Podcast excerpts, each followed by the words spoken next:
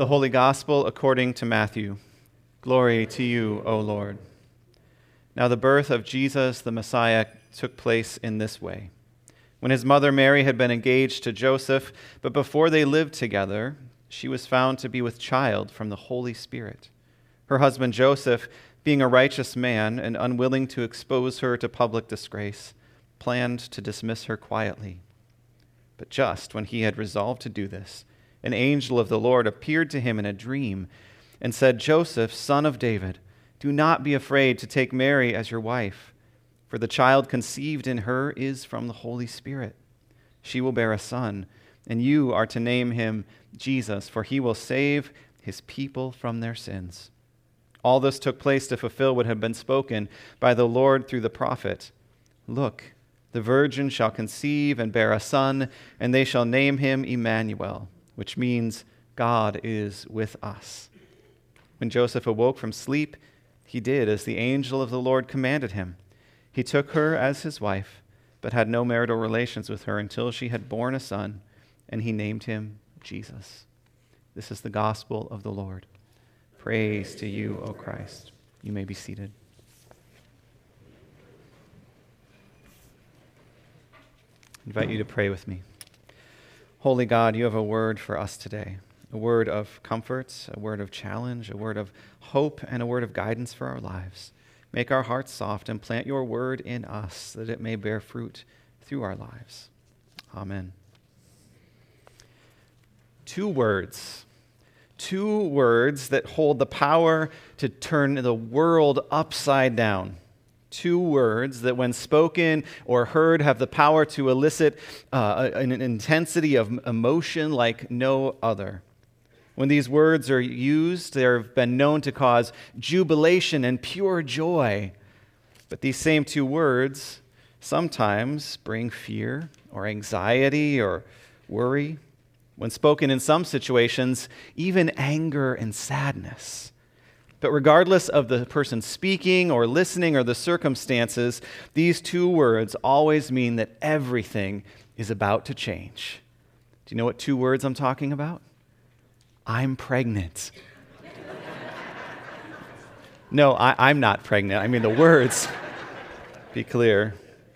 The two words that hold so much power, right? They have the power to make somebody's face go like this or to go like this. Right?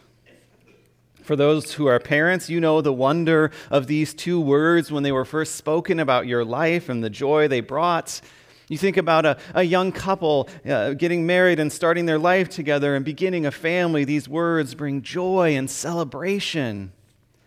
But I also remember dear family friends when I was growing up who they had three kids. The oldest was finished with college. Their youngest was just about to finish high school, and they were excited to move into this new empty nester season in life when she turns to her husband one day and says, "Honey, guess what? I'm pregnant." And everything changed, right? I also remember a friend in high school who, when he was 16, his girlfriend turned to him and said those words. And for them, they carried fear and shame and uncertainty because everything changed. At some point in our lives, we all hear these words, whether that's about ourselves or family members or friends, and we always hope to hear them in ideal circumstances and that they would bring joy, but sometimes we are surprised. Now, the Bible doesn't give us a clear description of the look on Mary's face when she speaks these words to Joseph, or the initial reaction of Joseph when he hears the words. But we can imagine, right? I imagine on Mary's face was a mixture of excitement about what she had learned from the angel, but also fear and worry. How will Joseph react? What will we tell our families?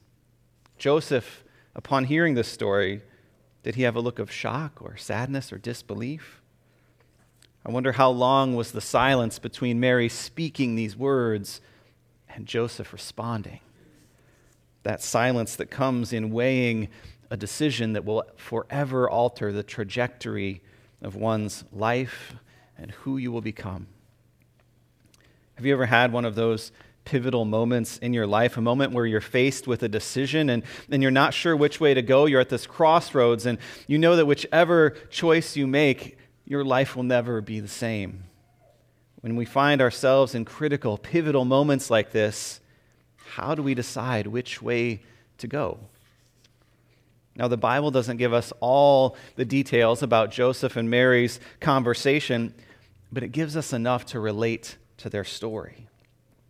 So we don't know a lot about this man Joseph from the Bible, but I think what counts we find in these few verses here in Matthew. So here his young wife-to-be shows up, she's pregnant, and carries with her this eccentric, unbelievable tale about the Holy Spirit. I imagine Joseph thinking at first of all the excuses one would come up with. This is not what I saw coming. I have to think a lot of men would have reacted with anger or judgment, but not Joseph. He doesn't rage, he doesn't threaten, but instead he seems to respond with a quiet respect, with compassion. In fact, the text says this, being a righteous man, he was unwilling to expose her to public disgrace. Now don't pass over this verse too quickly. What was the consequence according to Mosaic law for someone becoming pregnant out of wedlock and in their circumstance would have been considered adultery? Anyone remember? It's death, being stoned to death. That was what was in the law. And so Joseph knows this, and in that moment, he doesn't think of himself, but he swallows his pride, and he doesn't think about his own dignity or his own image in the community, but he chooses to keep this as quiet as possible to save Mary's life. And he does this before the angel visits. He chooses compassion and care for Mary and this unborn child that's not his, before the angel visits. And this next sentence, I think, is interesting as well. And just after he had resolved to do this, which tells me that he seriously wrestled with this decision. Was it for a day or a week or a few hours? We have no idea, but he gave it serious, agonizing thought. Do I believe her crazy story, or do I quietly break off this betrothal?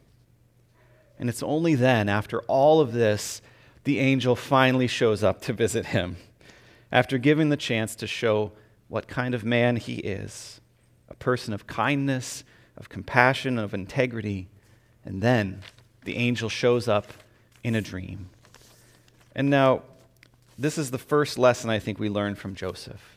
When we find ourselves at a crossroad in our own lives, facing a decision that's going to alter everything, we may not know what to do, but we do know who we want to be.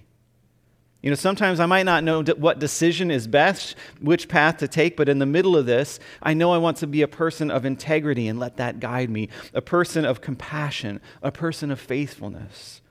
See, we may not know what to do, but we do know who we want to be.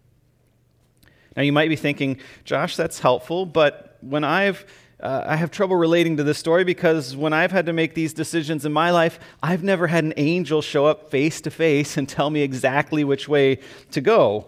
Sure, Joseph agonized over it for a bit, but then this angel came and they talked and made it super clear. Anybody else thinking that this morning a little bit? Anybody else thinking, well, I have angels show up all the time. If you do, let's talk. I thought that too, but then I noticed this. In Luke's gospel, we get Mary's version of events. And if you remember, Mary actually had an angel show up and talk with her. They had this face-to-face conversation, a little Q&A to clear some things up. Her angel even had a name, Gabriel. But let's look at Joseph's situation today. It says, an angel of the Lord, no name, mind you, appeared to him in a dream. Now, I don't know about you, but I'm not sure I would trust much of anything that comes to me in a dream. But for Joseph, it's enough. He believes and he steps out in obedience, which gives us another part of the lesson we learned from Joseph today. When it comes to discernment, to seeking God's guidance at these hinge points in our lives, how do we know? Well, I think there's three things. There's an openness to hearing from God. There's confirmation from others in our lives around us. And then third, There's obedient faith. So when I found myself asking God for guidance in my life, that's not a time for closing my spiritual ears. That's not a time for being a skeptic. That's a time for opening ourselves up to hear what God might be trying to tell us. I was thinking back on a time recently in my life where I was struggling with a decision, struggling with something, and I was praying about this, saying, God, just give me something, some direction, some reassurance. And over the course of a week, there were like 3 different small things that happened. No miracles, no angel visits in a dream or otherwise, but they all seemed to be pointing very clearly the same direction. And the thing is, I missed all 3 of them until the 3rd one, and I was starting to pray about this again, and I felt like God was saying, Josh, hello. And I saw it, and I went, oh. And then I remembered these other things throughout the week and went, oh. God is moving in this. But there's also confirmation from others around us, right? I mean, think about our story today. If the angel had just shown up for Joseph and nothing else was going on, it wouldn't have made any sense. Or if the angel only appeared to Mary, would Joseph have ever come around to believe her? And then also, if you remember the whole story, Mary's relative Elizabeth and Zechariah, they found out that they were going to have a child when they were far beyond their childbearing years and thought that they were barren and would never have kids. So they're paying attention to these things around them, confirming that God is moving here. God is up to something. And after that, finally, there's the 3rd thing, obedient faith. In the end, sometimes we simply have to take a step out in faith. We long for certainty, but most of the time, moving forward involves a leap of faith, trusting that God is with us. Now, for Joseph and Mary, they said yes. They had angelic guidance, yes. They are a model of obedience, sure. But you better believe they still had fears. They still had struggles. They still had doubts. But they moved forward. They said yes, and they stepped out in faith. Because in the end, we can trust the name of Jesus, Emmanuel. It means God is with us. That whatever path we take in our lives, be it the right one or the long and winding one, we know that God is Emmanuel. God is with us every step of the way. And to close today, I wanted to share a song with you about Joseph's story that we used to sing every Christmas Eve at my church growing up. And I hope you enjoy.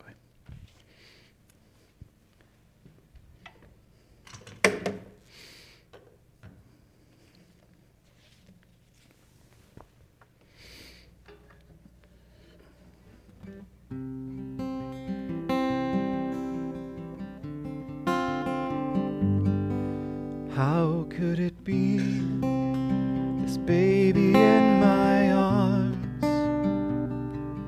sleeping now so peacefully, the Son of God? The angel said, how could it be?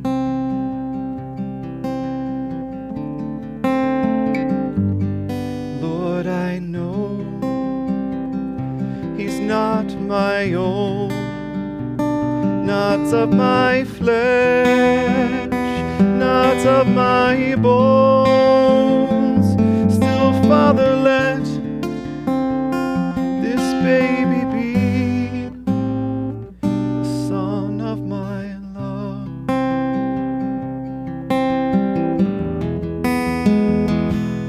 Father, show me where I fit into this plan of yours. How can a man be father to the Son of God?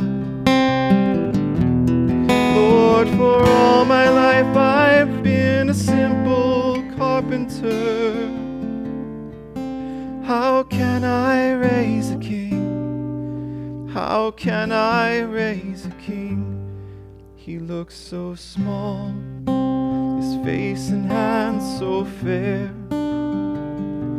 And when he cries, the sun just seems to disappear. But when he laughs, it shines again. How could it be?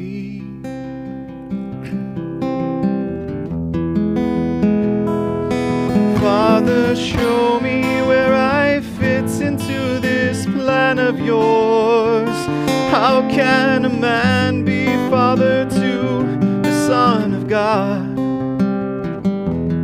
Lord, for all my life I've been a simple carpenter. How can I raise a king? How can I raise a king? How could it be, this baby in my arms, sleeping now so peacefully? The Son of God, the angel said, how could it be?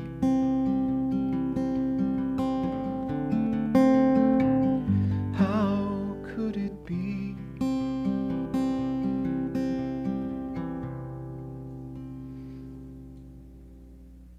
So friends, wherever you find yourself today, whatever obstacle is in front of you, whatever decision you're facing, may you be inspired by Joseph and Mary's story, who stepped out in faith, knowing that Jesus is Emmanuel and God is with you today, now, and tomorrow, and every step along the way. Amen.